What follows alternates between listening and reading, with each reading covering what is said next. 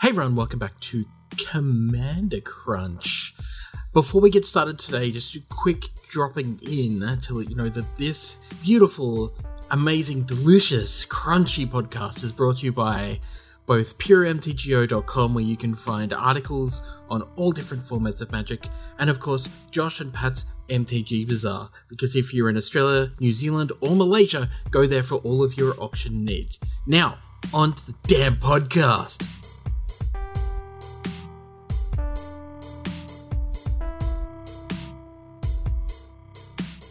Welcome to Commander Crunch episode 12. You're here for your nutritious serving of tasty Commander treats served up on the regular.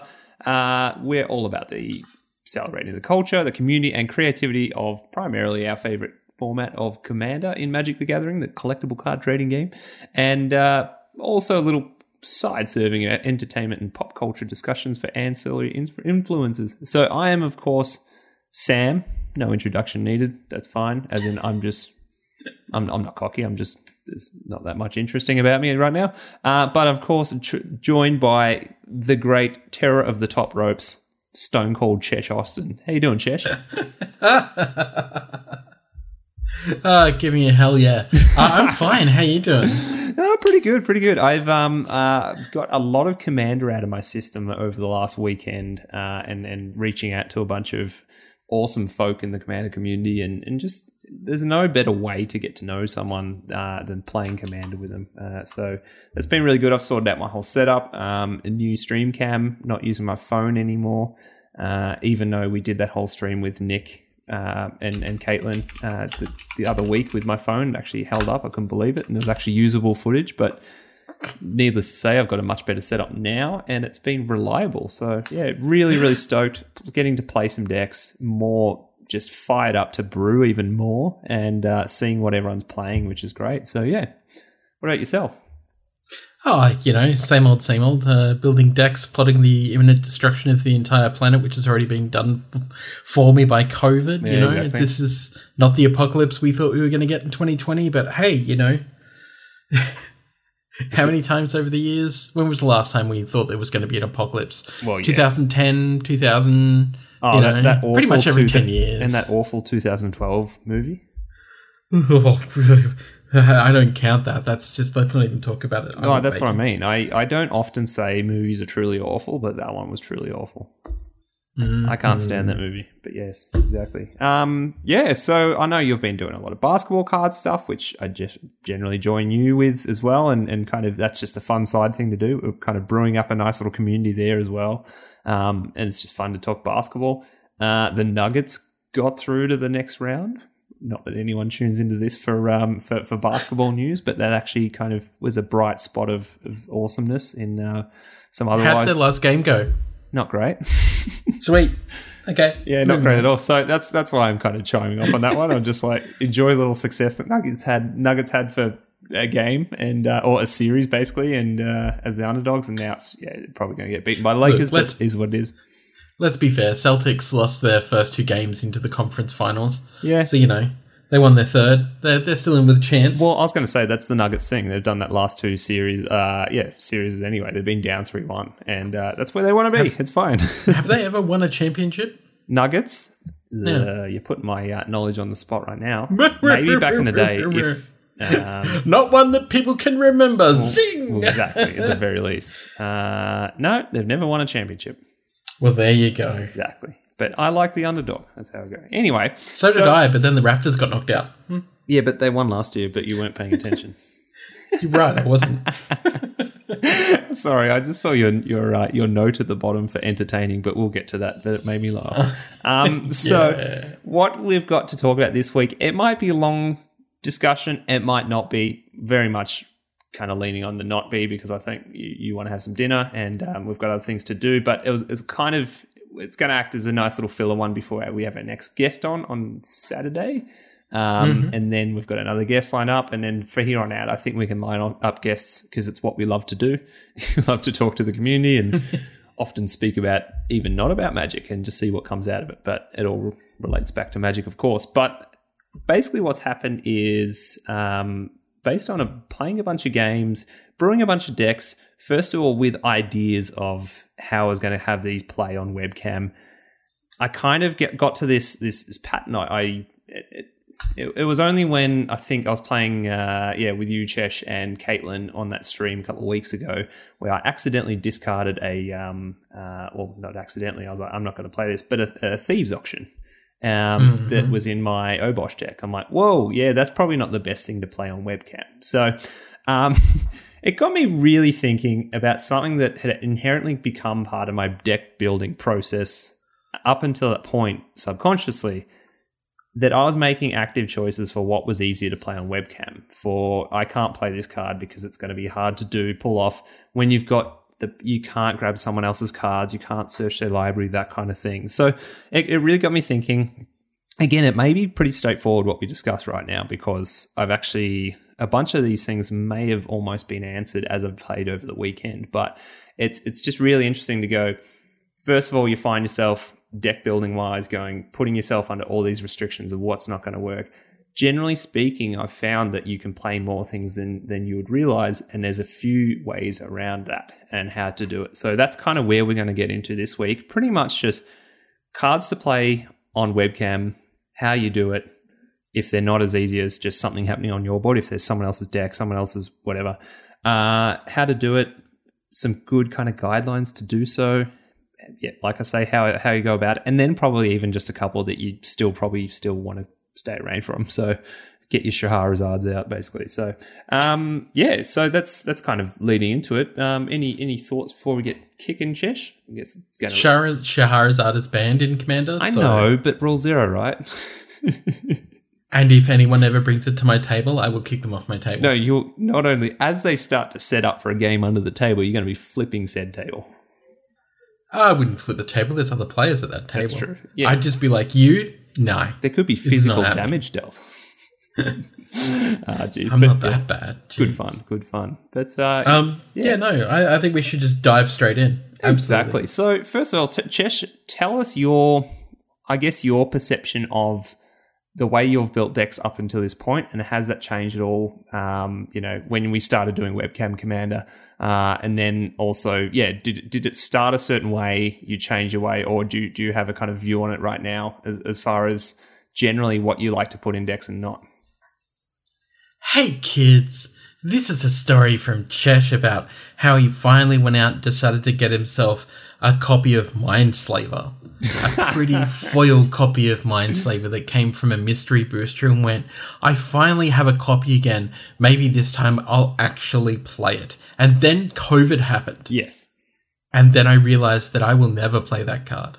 So here's my thing. Um, if it's a card that gives public knowledge to the table, it's not an inconvenience as such to the table, right? Yeah.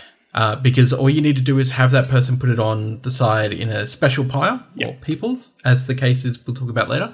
Um, but if it is something where you need to specifically look at somebody's hand and grab a card or the top card of their deck that no one else can see, not even them, uh, etc., just just don't do it. It's too hard to set up. You could jump on Discord as well and and grab the person into Discord and oh, that's yeah, so much yeah. hassle. Create a side room, you know that kind yeah, of Yeah, and and it's like you just you don't need to do it. You don't need to play those cards. Just stick to easy things. Now, I, I realize that for some people, playing something that gives public knowledge to the whole board it might not be as easy. Uh, oh, excuse me, hiccups again. Bless you. Uh, it, it, might not be that easy. Let's take, for example, he says as he's rummaging through his deck. There should be one in here. I always play one. Where is it? There it is. Uh, so let's say Etali Primal Storm, right? Yeah. yeah. Um, because Etali says whenever Etali Primal Storm attacks, exile the top card of each player's library. You may then cast any number of non-land cards exiled this way without paying their mana costs. Love it. Now, very easy card to use. Very easy in a webcam commander game because it gives everyone that public knowledge. You're not having to create mm. some sort of side chat, side room kind of thing to look at that person's top of their card, uh, top card of their library or their hand or whatever. So that is perfectly acceptable. Um, as as you've noted down, uh, Infinity tokens or, or the like, you know, some sort of dry erase with a token is a great idea for this kind of thing. Yeah, if you are otherwise getting a people are just permanent that you have to keep. Tokens and Uh, stuff. the like same with stealing cards off people. Mm. Although, although th- I won't go near stealing stuff off people. Okay. If I have to control your board, I would generally try and stay away from it, just because I could make a token of it, but I'm really bloody lazy. Yeah. And and that's that's down to a personal preference thing, I think there. But um, I, I I'm really happy you you you, you drew that defining line there. That basically what it may actually really come down to. There's massive inconvenience, of course, but public knowledge versus private knowledge, and and that's Exactly. that's one of the biggest defining factors of.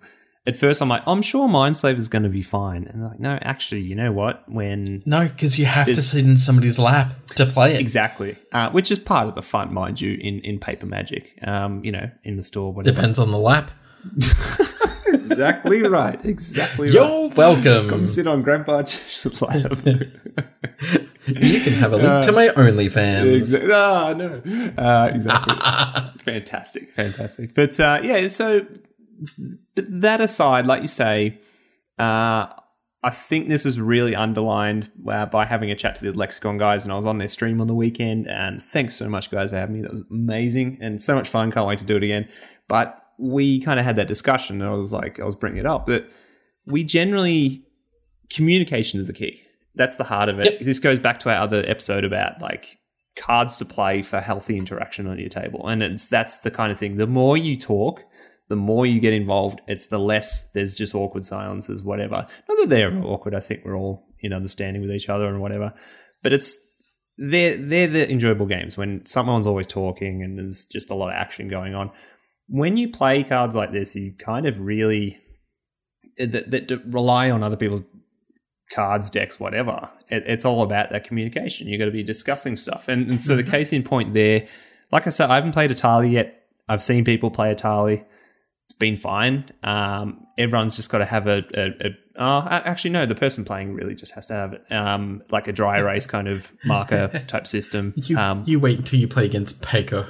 with what? Pako. You, Pako. You wait until you well, play against same, Pako. Same thing And Pako and Haldan, um, which a deck we'll go into in a little bit, maybe even just briefly, but is is a deck that Cheshire's putting together at the moment. And I've played against Joel on the um, MTG Lexicon Discord.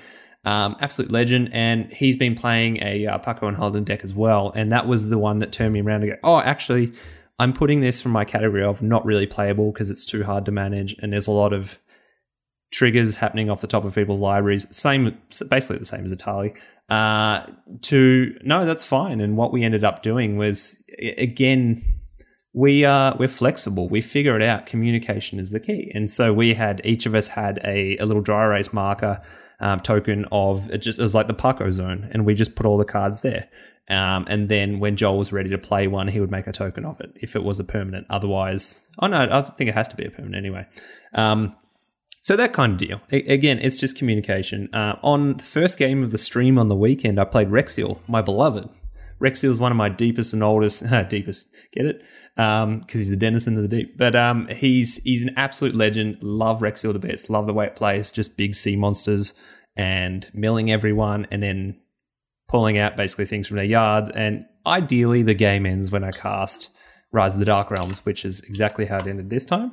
Um, that was initially, I thought that was just going to be an absolute headache for everyone. Uh, and I was like, I don't, I was just avoiding it actually. I wasn't going to play it on webcam. And I'm like, no, we can make this happen without being too bad. And it was generally a matter of, as long as I'm quick enough and not being too slow and taking up everyone's time, just going, everyone just tell us, you know, even though it gives up a little bit of information, tell us what instants and sorceries you got in your yard. Um, because it may actually give up what I'm about to cast or whatever.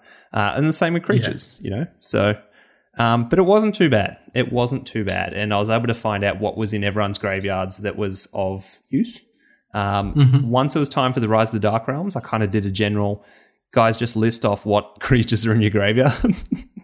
and like, what? Okay. And, And, fi- and also, I'll just intervene and oh, just say. Yeah. there is a card uh, that sometimes I do play that breaks my rule, Yeah. Okay. but that's because it's Hellkite Tyrant. Yeah, yeah, yeah, yeah. And that's that's more. I consider that more a mass removal of artifacts type card because what you're doing is you're using it to steal somebody's like gigantic, stupid board that you just kind of don't want them to have. Mm. So just just to bear that one in mind, just before anyone asks, because I know that somebody's going to look at this list and they're going to turn around and they're probably going to say like, "Oh, but but you included like Hellkite Tyrant." Like, yeah, yeah, I did, but not not for the reason you think. Uh, yeah. So I mean, it's it's fine. Uh, you can make that happen. It's it's drawing uh, drawing tokens. That all works. Everything. But it's yeah, pretty much. That's that's all my I really need to say about it at this stage. That I think don't stress too much about uh, making severe cuts in your deck based on what you can't play. Anything uh, is kind of doable, manageable unless it is, of course, like the Mindslaver type thing. Thieves Auction was the other one I was just thinking of. I'm sure there's much a bunch of others, but it's more about just making that call going, will will this be a massive hassle for everyone?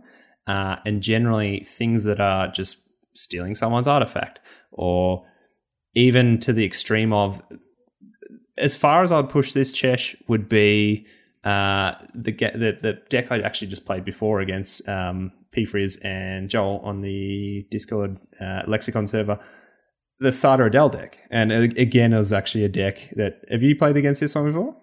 No. No. So it's again a deck that I was like, ah, oh, this doesn't, this is going to be tricky to do on webcam, that kind of thing. Um, is another one that I kind of almost draw the line because it's like, I everyone can do it and it should be fine, but it's it's we've all got to basically exchange permanents. So as long as everyone's got the tokens, it's probably fine. So I might still try that one out anyway. But the Thada deck is, of course, the merfolk that goes and steals people's artifacts. Uh, or you can you can take them out of their library. So there is a searching element there of finding what's in their library. The thing we mm-hmm. did, um, and P Freeze actually just sent me a deck list so I could sift through, which is pretty funny. Um, so I was able to grab out the artifact I wanted and, and and cast it from there, kind of thing. So that was an all right kind of method, but that relies on someone actually having their deck list online. So there's that. Exactly. So I again like it's very much the same as like I need to look at only your hand and I need to look at only your X. Like just just make it easier on the table and just don't. Yeah, exactly. But I will say that on the Lexicon stream, Jeff played an acquire, I think. Oh no, someone else played an acquire. I think it might have been Brandon. Played an acquire and then cast on Jeff. And that was all fine. Then I cast that acquire out of the graveyard afterwards and then targeted Jeff. And Jeff basically just, I just, he, he pretty much just reeled off all the artifacts in his deck. Almost as in, mm. and, and I will say too, this is a whole social contract thing. The Lexicon guys have their own kind of rules, which is, uh, it's, it's very much like we're playing to win and, and playing some good powered stuff, but it's it's it's casual in the fact that we're all having fun. And it's even little things, Chesh. I didn't even realize the whole the mulligan system that these guys employ as well. Which was mm-hmm. like just make sure you're at seven. like it's no yeah, that's, it's no fun if like you it's an honesty system, of course. You're not being stupid it's the about one that we have on command of the distancing, which when you're on I didn't understand why that had, like everyone had just decided like it was going to be seven seven six six, and I was like, I'm just gonna be quiet. Like, I don't I, my hand is good, so if you want to change the rules, I'm just gonna yeah, let that go. Yeah, you, you should have you should have said that as, as the host. No. Anyway, that was no. fine. I didn't win that one. I don't care. Um, that's fine. But yeah, so Jeff pretty much just reeled off all the artifacts in his deck, and it was like, yep, easy. And I don't care if that gives away information to anyone. That's the whole point. Like it's, and that's the way I usually treat it on the more casual side, which I'm not looking for those one percenters, um, you know, that kind of thing. Anyway. Because if you were, you'd be running all the same basic land and all that crap anyway. So it, exactly. it wasn't a stress. I I think I stole his. It's funny actually. I stole his Sword of Feast and Famine uh, mm. with the acquire, and I strangely enough had a um, double masters foil version just sitting here anyway. Um, that has yet to make a place, like find a place in in any of my decks, which I know can go in any deck. Uh, yeah. So yeah, lo and behold, I pulled that out and it just acted as a real one, but we knew it was Jeff's. So yeah, that kind of worked anyway. But uh, yeah, I mean, more or less, I think we've kind of condensed this all down to what I thought might be a big, lofty back and forth discussion about this to where I'm leaning towards now after playing a lot more webcam commander, like I say, generally communication's the key, and that's actually only ever really a good thing. Uh, but I think it's just draw the line when it is something that is important hidden information. I think that's the one. Like, don't expose it because what are you going to do? Tell everyone to close your eyes, you know, that kind of thing. Um, and, and, and then just being oppressive kind of thing. So, um, yeah, you said something about stasis before, but it wasn't really about this. It was just, we were just generally talking about oppressive cards. Um, but yeah, that's more or less it. So, um, yeah, anything else I wanted to go through? I, think I just wanted to jump into um, the Pako and Haldan deck that you've been putting together. And, and I mean, I know you said you haven't played it yet, uh, but it's kind of a, an early beta 1.0. Um, Yeah, pretty much. But- um, I know you and originally said though that you're like, oh, I don't know if I'll really play it on webcam, but it's like, no, I think I think you'll be fine. We'll figure it out exactly.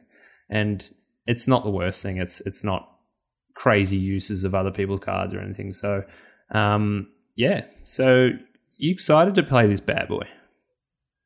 I, I am actually. It looks fun. Uh, so basically, I, I guess I should tell you what the actual commanders do. Um, Haldan, uh, avid arcanist, does nothing.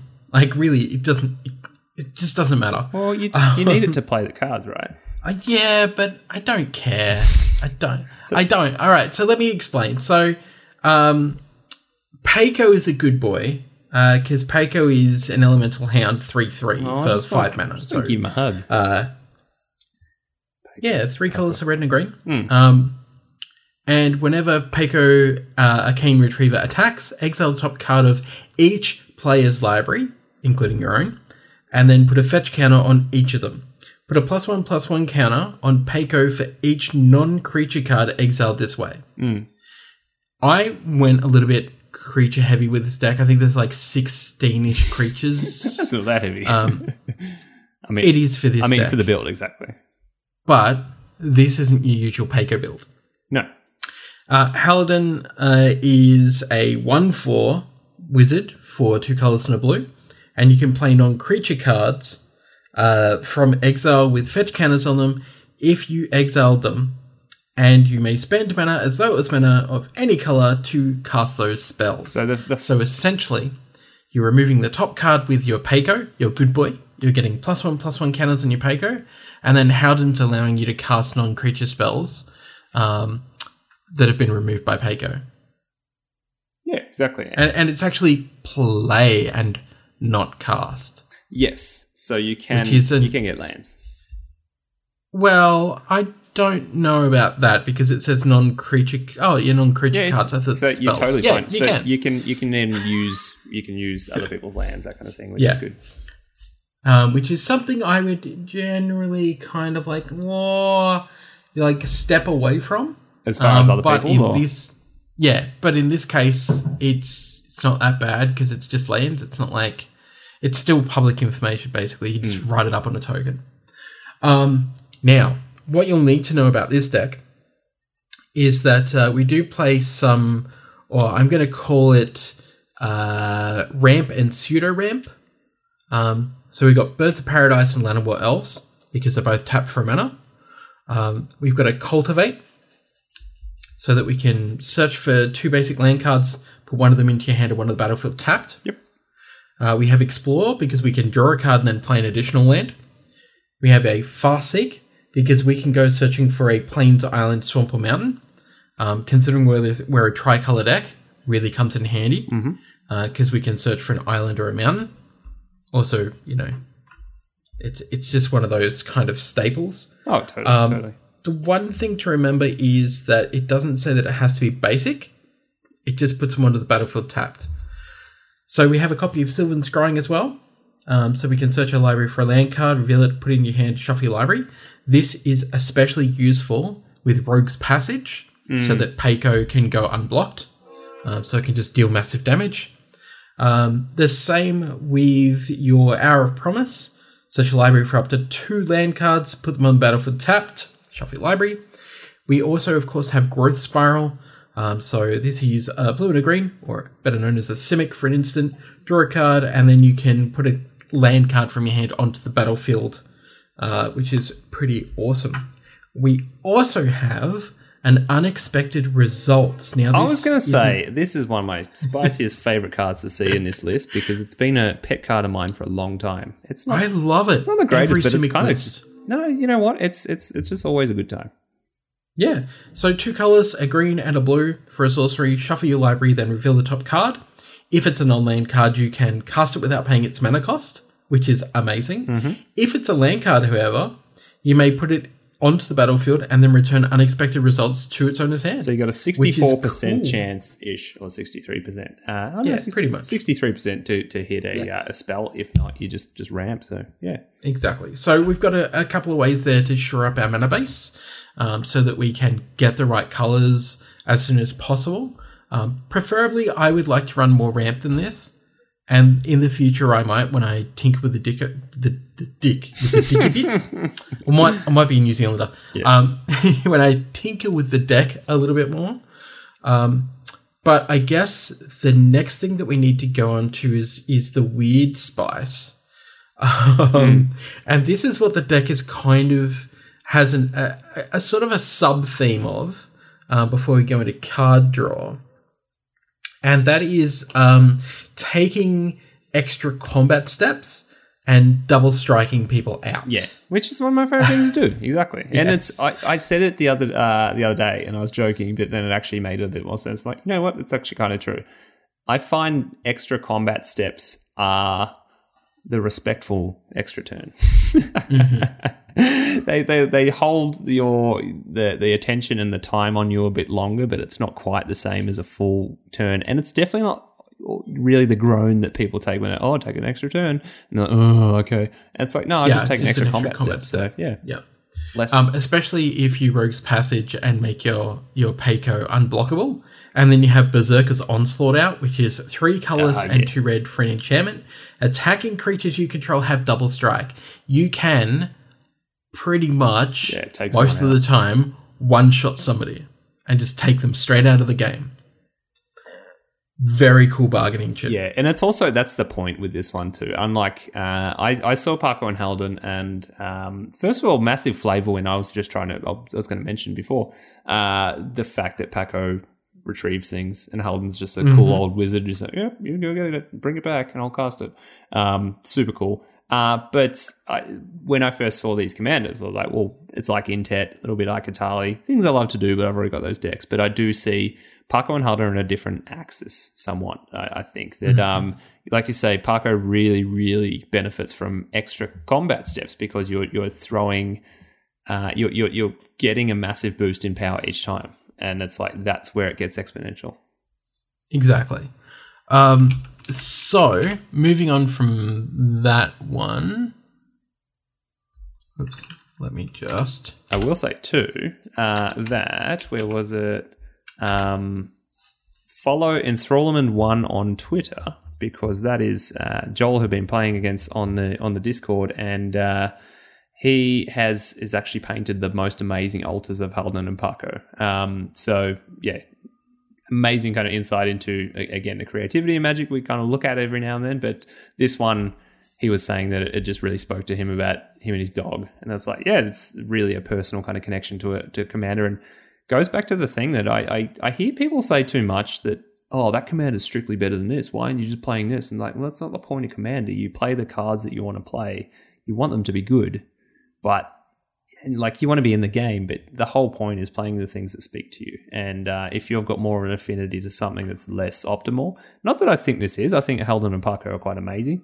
Um, then you know, all power to you. Exactly. Exactly. Um, so, speaking of, Yes. uh, we also have Breath of Fury. So, this enchantment is two colors and two red for enchantment aura.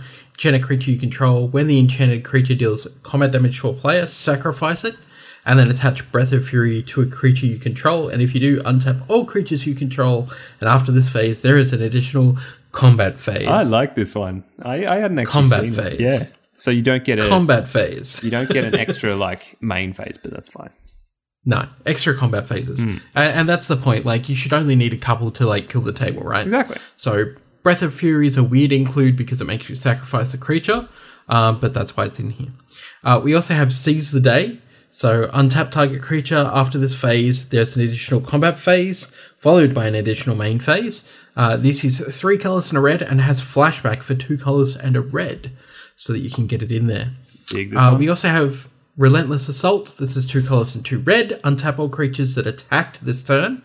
After the uh, this main phase, there is an additional combat phase followed by an additional main phase. Uh, we also have Combat Celebrant, which is a nice little bit of tech here. So this is a 4-1 human warrior for two colors and a red. If the Celebrant hasn't uh, been exerted this turn, you may exert it as it attacks, and when you do, untap all other creatures you control. And after this phase, there's an additional combat phase. Now, I was going to play some duplicating, copying stuff Yeah. to make like a mass army of combat celebrants just kill somebody. Too much hassle. Don't worry about it. I was going to say you Um, can untap, and then I was like, "Oh, it hasn't been exerted, so it's already it's already Yeah. covered that." You've literally got to Helm of the Host it or or copy it or something. So yeah, Yeah. But that's the thing. I Uh, was just thinking that too, like looking at extra ways to do it. And the other one I always love was um uh what's the is it relentless assault? That's actually the enchantment. No, the did we go through that one? The enchantment, we already went through the enchantment, yes. Eh, where is it? No, the other one I was thinking of that you actually pump mana into. The one that I don't use? Yeah, exactly. So there's Yeah. I've got to remember that's actually Because I don't want to pump mana into an enchantment. Exactly. But I was going to say the the one I've I've used in like Etali is you use that and Neheb, um, as in mono red Neheb from one of the Amonkhet sets. Anyway, we get to it. But basically, that pumps you up full of mana, uh, gives you red mana to spend if uh, if Neheb connects, basically, and that's a fun one to make infinite things. But then there's the point, and like I was thinking with the combat celebrant, you don't really don't need to go too far with Pako to take a player out. That's the point. Like you're not looking at doing 27 combat steps. You need two or three, you know, and that's Hmm. usually fine. Yeah, well, pretty much. It, it's it's one of those things. Um, trying to remember where it was. Hellkite Charger. Yeah. Four colors and two red for a 5 5 flying haster. When Hellkite Charger attacks, you may pay five colors and two red. And if you do, untap all attacking creatures. And after this phase, there's an additional combat phase. There you go. That's your Now infinite that- one. Now, that might sound good enough. Yeah. But uh, M21 gave us something special in a little enchantment. Uh, and this actually works for a bunch of cards in this deck. This is double vision. Double tap. This is three colors and two red for an enchantment. Whenever you cast your first instant or sorcery spell each turn, copy that spell. You can choose new targets for the copy. Um, it's nice to be able to copy your extra turn, your extra combat step stuff, like at least once on your turn. So why not include it? Uh, speaking of, we also have, of course, refuse to cooperate. Mm. So refuse deals damage equal to uh, target spell's controller equal to that spell's converted mana cost. So that's pretty hilarious, especially if you get a copy of it and somebody's playing a nice big X spell and you just burn them straight out of the game because they're silly I love and it. they've got infinite mana. Like, good job. I just killed you. Uh, the Aftermath, which is the Cooperate, uh, which is two colors and a blue. And copy target instant or sorcery spell, you can choose new targets. I So don't again, see this this- card played enough. And um, No, the key there not. too in a copy spell, what you're looking for is um, uh, you're looking for the text or not. You, you don't want the text as much that you control. So that one does not have that. So it's three mana in your yard Mm-hmm. to copy target instant or sorcery spell full stop. And therefore you can use that against counter spells. You can kind of use a lot of things against themselves. So yeah, nice. Yeah, exactly. Um, all right. So uh, we include a little bit of card draw in the deck as well, uh, because you've got to keep drawing cards. Naturally, I, So, I mean, I will say a- that Pako kind of. I mean, if you got Pako and Haldan there, you've got, of course, that. If if nothing else, so Exactly. Um, so we've got Rhystic Study, which you all should know what it does. there. Uh, we've got good old Gitaxian Probe. Oh yeah, Um, so this is one Phyrexian blue. Look at target player's hand and draw a card. Um, mainly just to draw the card. I, if I play this on somebody, I'm usually going like, "Hey, do you have anything in your hand that can stop me?" yes, This This is- that's that's all I want to know. that's true. And this is this is funnily enough with the, the the kind of topic before that. by all means replace this with something else if you're going to like Yeah. think about running. it. That's just that's the thing too. It is technically then private information. Exactly. Uh, Um, whatever. Yeah. So we get a copy of Brainstorm. So this is one blue, draw three cards, put two cards from your hand on top of your library in any order. We have one copy of Ponder, which is one blue. Look at the top three cards of your library, put them back in any order, uh, shuffle your library if you wish, and then draw a card. Always good for Very specifically, you can see that we're being able to put stuff back on the top of our library for no other reason than Pako being a good boy with them. Mm-hmm. Which was w- yeah exactly. Which was always in my um my thing with Intet and you've played Intet a bit too haven't you? And Mm-hmm. it's like it's just a great fun thing. Like there's a lot of I, I went right uh, right down the rabbit hole of all the things that care about the top deck. And I know you don't have you don't have a Sensei's top here. I think that's a bit overkill. Like you don't it's it's not I think with Pako This anyway isn't a combo deck; it doesn't need it. Exactly. And it's like I think with Pako as opposed to something like Intet, you're not it's not about it's getting a little bit of value. It's not about fully cheating like an omniscience out or anything like that. Oh, So and you're going to love some of the choices in this deck because it is all about like wrangling a little bit of value. yeah, it's just a bit of Just value. for the fun of like it. in Rashmi, Eternity's Crafter. Hell yeah. Like it just yeah. I haven't gotten there yet. You just spoiled it for Well, everyone. yeah, I'm just looking through and getting excited my, about my favorite babe. Yeah, I know. And and team is my favourite colours and I haven't played them in a while. I'm just getting really excited. But yes. Uh, so we have a Veil of Summer in here. I saw this. I wanted to ask you about this. What's going on? All right. Who wronged you first of all? Uh, anyone who plays blue and black and wants to either target my hand or counter my spells. Pretty good. Uh, if I want to take an extra combat step, I'm gonna bloody take an extra combat step, and there's nothing you can do to stop. me. That's true. Who doesn't run Red Elemental Blast in a mono red deck? Well, yeah, Exactly. And, Exactly. and and the feeling, the triumphant feeling of taking down a Cyclonic Rift with one measly mana is just and just being like, no, and watching someone drowning their own tears. It's just mm, mm, exactly. amazing. Um, so Veil of Summer, draw a card. If an opponent has cast a blue or black spell this turn, uh, spells you control can't be countered uh, this turn. You and permanents you control gain hexproof from blue and from black until the end of turn. Get stuff blue So and black some- players. Get, yeah, get nice out. protection. Yeah. For one A copy mana. of Snap. Exactly. Snap. Uh, one blue and one colorless. Return target creature to its owner's hand and then up untap up to two lands. Uh, going along that theme, we do have a Cyclonic Rift, which you'll already know what does, everyone, and if you don't, you should look it up. Yep. Uh, we do have one copy of Imprisoned in the Moon. I'll say before you get to Because- imprison, do you mind if I just chime in about your little snap there? Because snap Sure, is sure. the this is one to really consider. I think more people need to consider this with deck building. Throw an unsummon in there, or a snap, or just something that unconditionally gets like bounces a creature. And I tell you this because Hmm. I saw BDM post the other day how he won an epic, epic. Um, I think it was BDM. I swear it was. An epic commander game based on an unsummon and that's all it takes sometimes. It's it's more that that gives you so many options. It can hit yours. It can hit someone else's. You can save yours.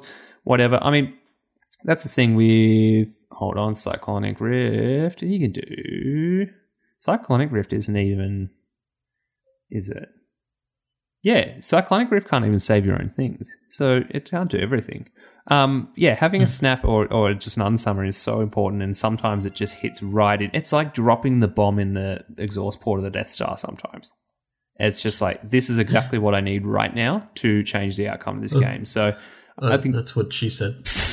I was waiting for that. Just cheap, cheap, solid, uh, powerful interaction. So yeah, think about it. Anyway, we were at one of the Anyway. greatest removal spells of all time, uh, Exactly. Imprison in the Moon. So, Imprisoned is really important, and if you're not playing it in your blue decks, Go get you should be playing it in almost every one of your blue decks.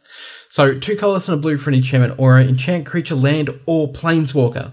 Enchanted permanent is a colorless land with tap, add eight colors to your mana pool, and it loses all other card types and abilities This makes some people This pretty can- really, really take somebody's like big bad threat out of the game. Um, not only that, uh, it can absolutely get rid of indestructible creatures and stuff like that because it's removing um, the ability. yep. So the one thing to remember is that this is going to turn something big and nasty into a shitty land. Just a moon, and and I mean the other ones you commanded too, and that's why this Exactly. Kenrith's Transformation, things like that, they're just all really really good at going. Whoa, this is so difficult to deal with because it's like, well, Mm-hmm. now it's just a land. I can't really even interact with it because how many people run anything that can suck a land? exactly. They got to they got to wait on their uh, their enchantment removal, you know that kind of stuff. So it's it can throw a, a player back very very far. So yeah, nice. Now, speaking of who wronged me, yeah, tell me, tell me, what did they do? so first up we have Stifle for one blue. This is an instant with counter target artifact. Uh, sorry, target bleh, Activated. activated or triggered ability. Uh, you can't target mana abilities, so don't even try. no, Um, but you want to stop somebody's fetch land, you can absolutely do Oh, that. yes. You want to shut down somebody's, uh, I don't know, uh, triggered ability from a creature entering the battlefield, absolutely you can do that. Um, what do you think of also in that vein? If you, I mean, I don't know if you're on it, run two of these effects, but would you? I am running Voidslime, yes. No, I mean, yes, there's that. That's Voidslime's fantastic, and and it sounds like I love it because it sounds like what you wanted to change your name to. It's almost like Void Star, correct? Exactly. Uh, but Tale's End is one from M20. I um I keep looking at, it going, oh, actually, it's pretty pretty decent, and uh, it's one more mana, one in the blue. It's not in the deck, but I'm I'm just want to quiz you about your thoughts and, and where to include this this kind of thing. But one one in the blue for an instant counter target, activated ability, triggered ability, so same do, or legendary spell, so you can just counter a commander. But the difference between one and two mana is, of course, substantial. Um, but the classic, of course, uh, stifle is good fun Yeah, and just efficient exactly. and lean. So, but yeah, you can upgrade that package to a uh, or that that that slot to a uh, also target legendary creatures, which you're always going to see them uh, for two mana. But for an extra mana, yeah, that's true. Exactly. Now, who's Don't got forget that. Who's got extra mana lying Um, about? exactly. So, uh, the other one, he says, is uh, Voidslime. So this is one green and two blue for an instant counter target spell, activated ability, or triggered ability. Um, again, mana abilities can't be targeted. Can't be targeted. Yeah. Moving on, we have, and I'm going to move that one to the back a little bit so we can talk about that in a second. So we got Counterflux. This is a two blue and a red. Uh, Counterflux can't be countered by spells or abilities. Counter target spell you don't control, and it has overload at a cost of one color's two blue and a red, so it can counter everything on the stack. Everything. We have a Plasm Capture. Uh, this is semi ramp as well as a counter spell. Two green, two blue for an instant counter target spell. At the beginning of your next pre combat main phase, add X mana of any combination of colors to your mana pool where X is that spell's converted mana cost, Nice. which is huge. Yeah, and it's usually, I mean, it's essentially a mana drain, but um, the I, I love to play this. I just haven't played in a little while, but it, it's funny how it often plays out. You're looking for the biggest, juiciest target, of course, there, and sometimes that'll even go against like, oh, I didn't really want to pick a, a fight with this this particular player, but they just played the biggest spell I could find, and so I counted it, and that's almost the your reasoning when they get salty at you. It's like, well, uh, it's the biggest spell I could find. Yep, Yep. pretty much. Game's got to end. Uh, we've got a Trap Essence, which is green, blue, and red. Counter target creature spell. Put two plus one plus one counters on up to uh, one target creature. Pako got bigger. So this is pretty great when you got Pako out and you're like, "Hey Pako, I'll make you a little bit bigger." Yeah, great. I mean, just People, like, yeah, people don't like that. dinner. Yeah, exactly. Yum. Uh, going back to old school, we do have a spell snare for one. I was gonna ask you about that. target That's- spell that's- with converted mana cost of two. That's incredibly specific. It is incredibly specific. Again, who's wronged you with two mana things? Hmm, How much does Cyclonic Rift cost? that's true. But overload. Yeah, well, I'm not counting overload. Okay, fair enough. But yeah, Get them. Uh, or you their little, you know, rampant growth. Really, just tell them where to stick it. Um, yes. yeah, there's heaps of stuff it hits. Um, so we got a, a copy of Swan Song. Hey, Uh, counter target enchantment, instant, or sorcery. Its controller then creates a 2 2 bird um, creature token with flying. Let's give him a swan, whatever. We also have good old counter spell, to straight up 2 blue, say no. yeah, always great. But my favorite counterspell ever that's been printed thus far, my favorite, yeah, well, technically my second favorite because I love suffocating blast that's not in here and probably should be. um, is Mystic Snake. This is one color, yeah. a green and two blue for a good boy snake. Good boy. And when you play the snake, uh, anytime you can play an instant, so it has flash, it's just like you know, very old card with very old wording on it. Uh, when it comes into the into play, counter target spell. So it's, it's great. Pretty clean It does, what it, what, it does what it does. You're not even getting crazy and, and making a little uh, flicker loop or anything like that. That's fine. It's fine. Just once is enough. No, you get a exactly. good boy. Yeah. Uh, moving on to the creatures and what this deck does. So obviously we know that this deck um, does a little bit of uh, you know secondary combat stuff. Um, let me just move those down there because they don't matter. So uh, we've got an Etali Primal Storm, which we spoke about before. Just great. Uh, it's a 6 6. We, of course, have Rashmi Eternity's Crafter. Uh, two colors, a blue and a green, and if you don't know what this does, you should. It's an Elf Druid 2 3. Whenever you cast your first spell each turn, reveal the top card of your library. If it's a non land card with a converted mana cost less than that spell, uh, then you may cast it without paying its mana cost. If you don't, however, put the reveal card into your hand. Holy Baloo, just so good. Especially considering like all of our creatures are pretty expensive. And yes, I realize that sometimes you're just going to like brick and you're gonna hit like uh maybe a counterspell or something like that, something you can't use, but that means it goes to your hand. Exactly. Sure people know, but it goes to your hand. You just draw a card. exactly. I used to run a Rashmi deck and it was just yeah, loved it to bits. It was it was Oh, it was it's just so, so much fun. It almost doesn't matter how much synergy you're really building into it because I, just I maybe stopped playing mine because mine was taking turns. yeah, exactly. So well, that's what mine Yeah. turned into as well. So mine was Yeah, uh, because it makes sense. I had this thing actually. No, it was I had the objective to um um copy Pathbreaker Ibexes. That was pretty fun using uh, there's a reflection uh, enchantment, all the different other ways to do it, and then doing ten thousand damage pretty much. That was good fun. Uh, but it inevitably turned into the the Intet deck, so it, gr- it gained red and um, yeah other stuff, and then it became the turn taking turns.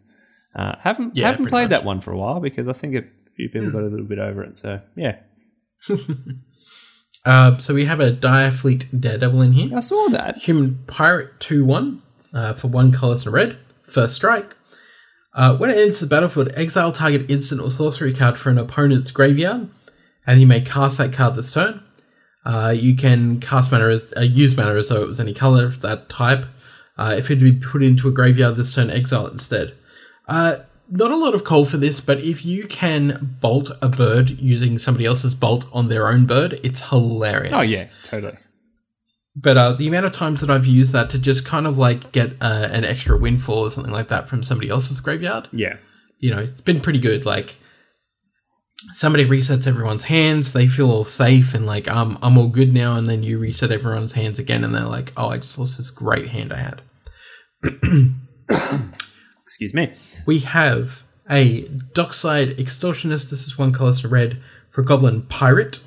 This is a 1 2. And when it enters the battlefield, create X treasure tokens, where X is the number of artifacts and enchantments your opponents control. That's all opponents, just FYI. Oh yeah, great card. It's getting pricey. It was in. We, of course, have a Scavenging Ooze. Oh yeah, it's it's it's not flashy, but it's what you need in your commander deck. It's just sensible. Exactly. We also have a Scavenging Ooze. This is one green. Exile target card from a graveyard. Uh, if it was a creature card, put a plus one plus one counter on the Scavenging Ooze, and you gain a life. Gets Hey. bigger. Uh, we have the Hellkite Tyrant that we spoke about before. Basically, it's just flying in trample, and when it deals damage to a player, you get to uh, steal their artifacts. Put that one to the back. We have a Prowling Serpopard. This is two green and a colorless. Can't be counted, and creature spells you control can't be counted. It's just a 4 3, so it's nice and big. Just a good cat snake boy. Exactly. And then we have a Surrak Dragonclaw, which is uh, an interesting fit into this deck. And, well, I mean, it's mostly just because it gives trample to stuff. Two colors, one green, one blue, one red, all every bear straight punched. Human Warrior, 6 6 with Flash. Can't be countered. Creatures, c- creature spells you control can't be countered as well. Other creatures you control have trample. Nice. You used to have a Surrak deck, didn't you?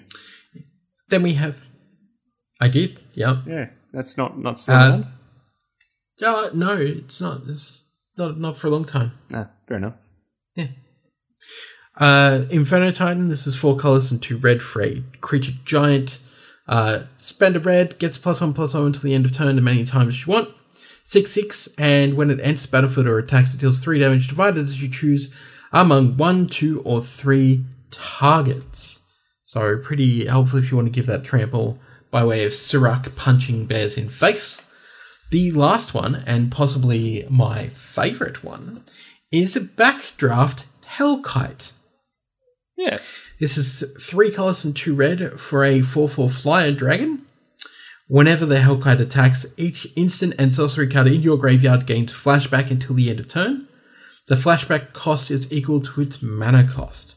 Just real solid to, like, you know, uh, ponder or something like again, or, you know, a number of different things. And it's on a five mana package too. Like it's, it's really, really Exactly. solid. And that is the deck. Basically, what it wants to do is it, it just wants value. Like Yeah. the deck was based around extra combat step with value. And yeah, it probably should have some miracle cards in it. And I'll probably do that at some stage. But at this point, this is version 1.0. Yeah. And I think it's it's a pretty solid, you know, pretty solid deck with a pretty solid premise, which is, you know, load up Pako and then just have Pako like one shot people and then take an extra combat step and one shot somebody else and just kind of like try and wreck the table in a single turn if you can. Yeah, you, you Uh, can you you can know. be creating the uh, the questions that need to be answered, and and I think that's it. That um, it's it's it's a cool parallel actually with Rashmi. That I remember with the Rashmi deck, I was in a nice comfortable zone there where you didn't have to you didn't have to build something that was hyper synergistic. Yeah, sure, you can do all the top deck stuff like you say, but it kind of doesn't matter as much when you take that pressure off and just go. It's generally just value anyway. So let's play the cards we want to play. That was the same approach when, um, yeah, we played Joel Enthrallment about it. Like he was just like, I want to play the cards I want to play. You get the background and the, the the kind of bones of the deck, and this is a great way to think about it. It- you you build in your ramp package, your your ten plus pieces at least, uh, a bunch of card draw pieces as well. Make sure you're there. But again, Haldan and Pako kind of take care of that more or less themselves. And then it's a matter of just playing good value cards, uh, not just purely good stuff. There's there's definitely like strong considerations because you still have a, a game plan. You're heading towards that, but there is absolutely capacity in there, as opposed to some other builds where every slot absolutely is so critical to the game plan. It's like no, we can we can play some good value, and then the, also the, the the kind of the whole factor of that too is you're playing other people's cards, um, or you'll be able to. So it's it's new stuff coming up every time. Always a fun time, um, and I think I really love the design space of Haldan Pako to do that. So also say Chesh, budget wise is actually pretty pretty friendly. So all the main pieces here are actually It is. really really reasonable. I think the the deck the deck value at the moment is probably around the three to four hundred dollars. Yeah, that's ba- so that's bang on. But it's the the whole thing there. There, there. A lot of that's tied up in a few pieces. Like I, I personally don't run Rhystic Study in all my decks at all. Like I actually haven't even put it in one. I don't think I've ever played one. Um, I've got one. It sits in my commander cube, and that's about it. You've got your strip mine, great, but you don't need it. Just run a if you need to run a ghost quarter or something. Um, and a few things like your breeding pool, great, and it's it's important for mana, but it's like if you don't have one, don't stress. Uh, and then other than that, there's only there wasn't really that many pieces that were blowing over ten dollars at all. Like maybe a mystical tutor. Like it was just all really reasonably and really really accessible, and you can just build this and be a solid six on the table, and you know maybe a seven sometimes, and it's just like that's fun. It's really fun, and especially it's got a little bit of that scalability that you'll be able to play other people's cards too. yeah, and like I didn't go into it thinking like oh, I need to be budget minded. Yeah, exactly. Um, pretty much, I just went into it with a, a slight plan of like, all right, well, Pako gets counters, you know, for for non creature cards being removed. Like, I don't want to try and manipulate the top cards of anyone else's deck, yeah, but I mean, the best way for me to utilize this is to get in extra combat steps or extra turns. So the the base building block was just like, all right, well, what can give me extra combat phases? Don't worry about Okay, quality, great. just get quantity. Pretty much. And and now how do I capitalize on that? Okay, so Rogue's Passage is great. Well, I probably don't want to overload the deck with too many effects like that because Mm. people get angry at me because it's, you know, too consistent. So we'll just do it and that's fine. yeah, it doesn't But feel like it's trying out- too hard. That's also the thing. No. You know, the identity of it. And, and that's it. Like, how can we get out the Rogue's Passage, you know, and tutor for it without looking like a strong tutor deck Hmm. so that we don't draw that much attention? Okay, great. So we've got some ramp that can go and do that, but it does it later in the game anyway. You know, like, it, it's, it's based around, like, the subtle actions that you take that no one's going to notice, and then before they know it, you're hitting them for 14 It's too with a double Exactly. strike seven seven Pako, and and you know like I'll, I'll take another combat step now, and then I'll just like kill you, Yeah. and take you out of the game. Yeah, it's good. It's it's like it's got beef, but it's it's not in your face straight away. And I, I think that's a really powerful thing as far as you're not anyone's arch enemy straight away or anything like that. Exactly. It doesn't. It doesn't go out of its way to make you realize what it's doing. It doesn't go out of its way to make an enemy of the table. Yep. It doesn't do anything that you know that's gross or upsetting. Uh, it really does just sneak in the win. He just is is just a good fun dude and he's a good dog. He's good as boy. Yeah, Exactly. he's, he's bestest boy. Yeah, and I think it just embodies all these things. Uh, and I wanted to talk about this week because it had it leans into a principle. First of all, the using other people's cards. Uh, that it's more manageable than you think, basically, and communication is good. And then also just the general principle of what we love to strive for in Commander, which is just having a good time, getting people involved. Um, nothing too oppressive unless everyone's okay with being on that power level. It's key, absolutely key to establish where you're at. Um, you know, even loosely. Uh, but yeah, that's that's kind of it. That it's it's also we haven't done a really deck tech for a little while, so I was like, yeah, just run through a deck and see how it goes. Um, and just super keen to try it out with you, Chesh. So yeah, Mm, we'll make it happen. me too. Um, also that we've got we've got a bit of a commander community brewing for sure. It's just like, uh, I mean, that's that's kind of what this whole time's been about. But um, more than ever now that I've been engaged and and, and um, in, into some of these webcam games, been really really amazing to just first of all just DM some people and just go, hey, you ready for a game? I'm you know you keen. Uh, whereas previously I would be like, oh, I don't want to bother anyone. It's like no, everyone's you know we're all in this for sure. And it wasn't the until the other day. Uh, or first of all, the one shout out to um, Commander at Arms podcast, James and Paul. Uh, I've been talking to those guys for ages, and um, just things back and forth. James is an Australian in in Florida, um, so he was surprised to hear other uh, some other Australians. I'm like, yeah, they do exist. um, but I got a game with those guys on the weekend. Going to hopefully do more. Uh, then also the the game I had earlier uh, with uh, Create Commander and Chain of is it Chain of Commander? Yeah, we just call him Chain. I was like, yeah, that's that's actually a, a great short form name. Um, his name's Bill, but he's like, I was like, Bill or Chain? He's like, Chain sounds pretty badass. I'm like, yeah, exactly. So. Uh, yeah, flip those guys a message, uh, follow them, whatever. Um, just absolute fantastic humans, and uh, had some great games with them for sure. So um, yeah, and of course all the lexicon, uh, le- lexinauts, lexicons. Um, lexicon sounds really good. Uh, yeah, the MCG lexicon uh, faithful, absolute legends. pre- Pretty much all the way through the community, each one of them, and um, for having both Chesh and I on uh, the stream at different times and very much come back as well and, and do it again. But their uh, community has also been integral for um, getting together uh, and finding games on the webcam. So jump in their Discord and find the looking for game webcam uh, category and jump in and see if either of us are yelling out for a game and we'll get in touch. And more importantly, just email us uh, or, or message us on Twitter and we'll make it happen. Time uh, time zones permitting, essentially. So that's that's been some magic for this week. Chesh, any anything else magic wise to chime in with before we go to this No, spicy entertaining thing you've got written down here? that's that's pretty much it. Ah, good, good. So yeah, please, please, please, Chesh, tell me why on earth it says a certain scientific railgun on your uh, on your. Because that's the name of, of an anime. What are you talking about? Mate? what it's called? Yeah, a certain scientific railgun. Oh, I thought you were just being really like uh, intentionally obtuse about it. no. That sounds really funny. It's like, what did uh, is, is a new railgun being developed, and we're about to find out about it, or something's going to change the world? No. She's a railgun. Wait, what? She's a railgun. Whoa! Dang. Yeah, she's she's a mutated human basically. Like so there's all these kids and they've been mutated slightly. Like their genome's been the DNA has been like bucked with, basically mutated a little bit. Um, Yeah. and uh, hers is she's uh, electric powered, basically, so she can shoot like railgun. She has a coin that she flips and turns into like massive beam, um, So but she controls electricity.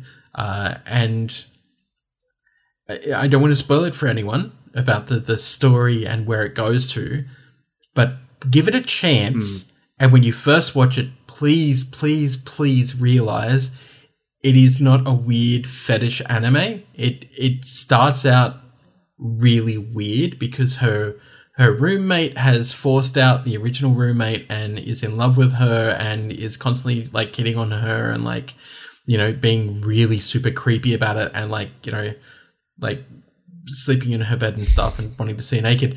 Um, and I know how that sounds, but it's not like that at all. It's it's weird that they put it in. It has nothing to do with Yeah, like, anything. right, is this just the trying to get people's attention thing and just like get them hooked Yeah, and, pretty like, and then much. never do, It- it is. never kind of address it after? they, there's also these two friends that they have, and these friends are absolutely straight. There's there's nothing like weird going on there at all. Um, they're not like you know hiding anything from anyone, um, and that's the reason why I'm using the word weird because in some animes like they do that whole like yeah we're lesbians but we don't want to tell anyone. It's like what are you doing with this? Like Hmm. yeah. why don't you just say that they're lesbians and embrace it? Like what are you doing? Um, there's none of that, but but but but these level zeros, which means that they've they've got you know like no no next to no power. Um, one of them likes looking up the other one's skirt every episode, and that stops after a while, sort of for the most part. But like commenting on a granny panties, and I'm like, I what? What is this fetish? I've had to draw the line stuff? with anime anime I enjoy over the years and understanding that that's just kind of a thing. And you know, It- it which is, is not like this is accepting the it, kind like, of- you know what I mean? It's Thi- this isn't like the blatant like we're going to show it. Yep. Like they show it from the angle from behind. So I mean, it's not like they ever flash the undies or anything like Mm. that, which I'm I'm super happy about. But at the same time, I'm like, this just doesn't need to be in here it's, it's at all. exactly. But All, It all that is- aside, very enjoyable. Yes. It is very fun. Um, and I've I've actually just like found myself sinking into it, just going, actually, this is quite good for an anime. Yeah. Despite these like little niggling weirdness. and So again, weird. there's there's plenty of those asides. We have in an anime over the uh, you know uh, that kind of just almost need to address as part of the territory sometimes. But yeah, and a bit of bit of schoolyard kind of uh, shenanigans and, and stuff. It looks like as well, like you know uh, mischief and shoes and all that stuff. So being that flavor of anime, I guess it is reminding me of. Um, now, forgive me, this is super. Um, uh, basic of me and, and, and not much depth in, in my knowledge of anime, but uh, whenever it goes to the schoolyard stuff, I was like, oh, like one of my favorites, Full Metal, Full Metal um, Panic, not Alchemist. Do you ever watch that one? uh, yes, I yeah, do. classic, like little, little bit of light mech action, um, bit of schoolyard stuff, but yeah, pretty, pretty typical anime stuff. But um, yeah, for sure. Um, yeah, so it's funny because after you said it initially, you said nothing more about railgun, so I'm sure you're not Mhm. giving anything away. So we'll we- we'll get to how that all works, I guess, if you watch it. She's real cool, and people have powers, and it's awesome. And gee, it's a railgun. Very cool. Yeah. Love it. So uh, check that one out, folks. Um, my one this week was one that's probably popped up for most people on Netflix, and as Netflix does, it throws up in your face, and and uh, as in on the, as soon as you jump into Netflix, you know it's there because it's the new thing, it's been promoted, whatever. Maybe it's just the Australian one, maybe it's everyone. I don't, not too sure, but I'm sure based on the library of the the states, you'll have access to it because you have infinitely more uh, content than we do. We only get a small little portion of it, but it came up as a Netflix doco uh, called My Octopus Teacher. Have you seen this one, Chesh, or see it come up? No.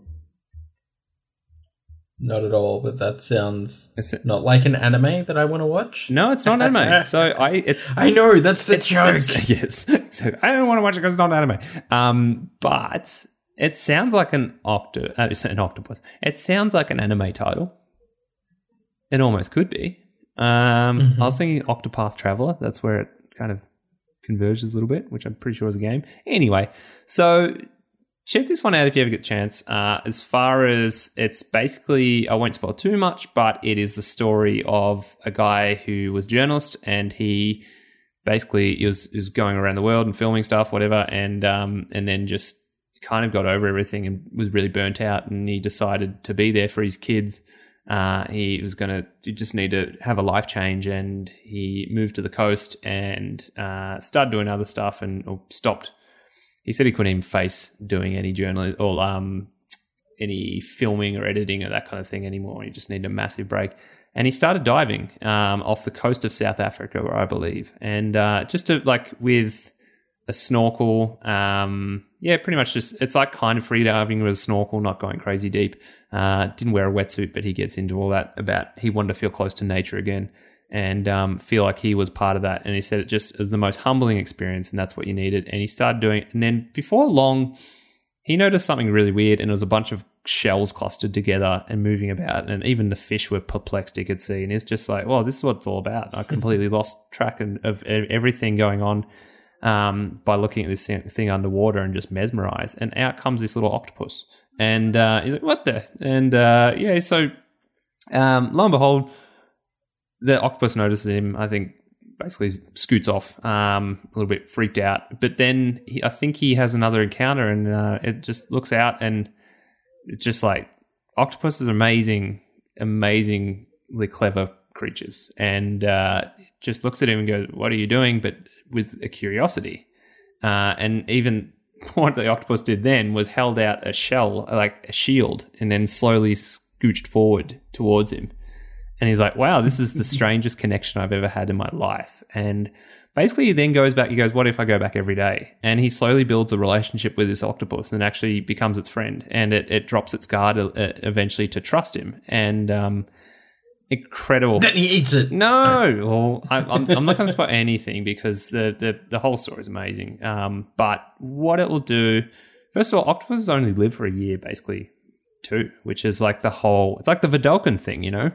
The Vedalken, what's the story thing in Magic? They only live for a few years. I don't pay attention. Neither do I. But um, I did hear that little factor that it's like you have this hyperactive brain that is so incredibly smart, which the whole point of this movie too, like makes me feel like a dumb human. When you, I think octopuses are so smart and they really have to be, they'll outbid anything.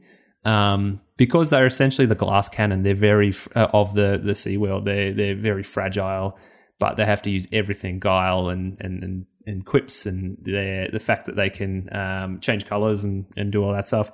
They're also they've got their brains. Uh, I'm probably doing a really bad job of explaining how uh, the anatomy of octopus, octopus works, but as far as I understand, their brain or their consciousness is actually kind of spread out from not just one point, it's kind of within their tentacles as well, things like that. So mm. they've got a more of a, it's a great metaphor. They've got more of a feeling and understanding of everything around them because they can literally feel it. And that was something that, a fact that became really powerful to me. I was like, whoa, how, how many of us are actually truly feeling anything around us? And, and again, I've had a big theme of searching for, what is what does nature mean to us and i personally think it means a lot more than we think it does, and we have a need for it. And I think we naturally need to be surrounded by nature. And uh, but yeah, I'd just say just go watch it. I am really keen when I when my restrictions uh, drop around here to go back to the ocean because I haven't been for a surf for a few months and it's starting to really fry me. Um, but not only that, not just surfing because it's an action of surfing, going diving. I really want to, and it's not something I've had the patience to do for a long time. But this is this year's taught me it's like this is what you need to do and, and feel a connection. But yeah, highly recommended. Watch it. It'll make you laugh. It'll make you cry. Uh, but make you reconsider what we what nature means to us. Like Most importantly, so, and yeah. and also educate yourself on octopus. O- octopi. What's that? Octopuses. Octopi. Uh, octopuses are really fucking smart. They're oh, really yeah, smart. That's the thing. Like, it's like we are dumb. We are smart. dumb humans, and I think that's it. Mm. And like the theme there too, when when uh, something like that can communicate as well in a way, uh, and we're kind of drop down to we we use our voices, which can be eloquent sometimes, but it's still a crude form of communication. Like it's, I don't know, uh, it can be misinterpreted, whatever. But yeah, you'll you'll see, you'll see. Exactly. So, um, yeah, anything else you want to finish off on, Chesh, or uh, is it dinner time? No, that's That's pretty much it. What are we having for dinner? Uh, probably octopus. Don't. uh, yeah, I feel bad. Uh, don't know what you expected from me, really. Takoyaki. If you've if you've never had um, teppanyaki uh, octopus tentacle, Yeah, yeah. uh, I do suggest that it is. Yeah, like I said, t- takoyaki is my favorite as the optical, octopus dumpling. But yeah, I've got to. Um, I think I have had the teppanyaki with the. In saying all that love about the octopus, yes, I have. We we eat things. Look, I mean, you, you can love something and eat it. Well, that's as long as it's you know what human. that is actually a very good point and theme of the the show too. Not that he eats it, but it's accepting Oh, also I- the realities of nature. And That there were certain moments he could have intervened about things, and he didn't, and he chose not to because he goes, "It's not my place." Mm. And that goes for anyone feeding ducks or all things like that. It's like Don't don't feed Don't. ducks bread. Don't exactly that person. like that's not It's their bad. thing. It's going to change their behavior. Yeah. Like yeah, exactly. oh, they can't they can't stomach it. That- That kills them. What's that? It- bread kills them. Well, yeah, it's that too, and it's like it's not that it's not the thing they should be eating for sure. Yeah, poor poor ducks. Anyway, good chat, good uh, good nature chat, Chesh. It's good. yeah, yeah. Exactly. So um uh next week, yes, I said we've got a well, we've got a I was going to say visitor, a guest on, and then the week after, basically we've got lots of guests lined up. It's good. So we'll be back to um, Lots of guests. Yeah, exactly. Just hanging out and talking about friends again. Um, very, very soon. But uh, until then, like I say, may all your top decks be amazing and, and good good targets for uh, for for Pako and Haldan. And um, any advice you got this week, Chesh? Uh, mint chocolate chip ice cream is the best thing in the world. Fair enough. And rum and raisin old gold is uh, the best chocolate I can get too. Yeah. There you go. Not the best, but it's pretty good. Anyway, I'm about 80 years old. Raisins are gross. nah, I don't mind. It's good. Yes. Anyway, take care, folks. See ya. Bye.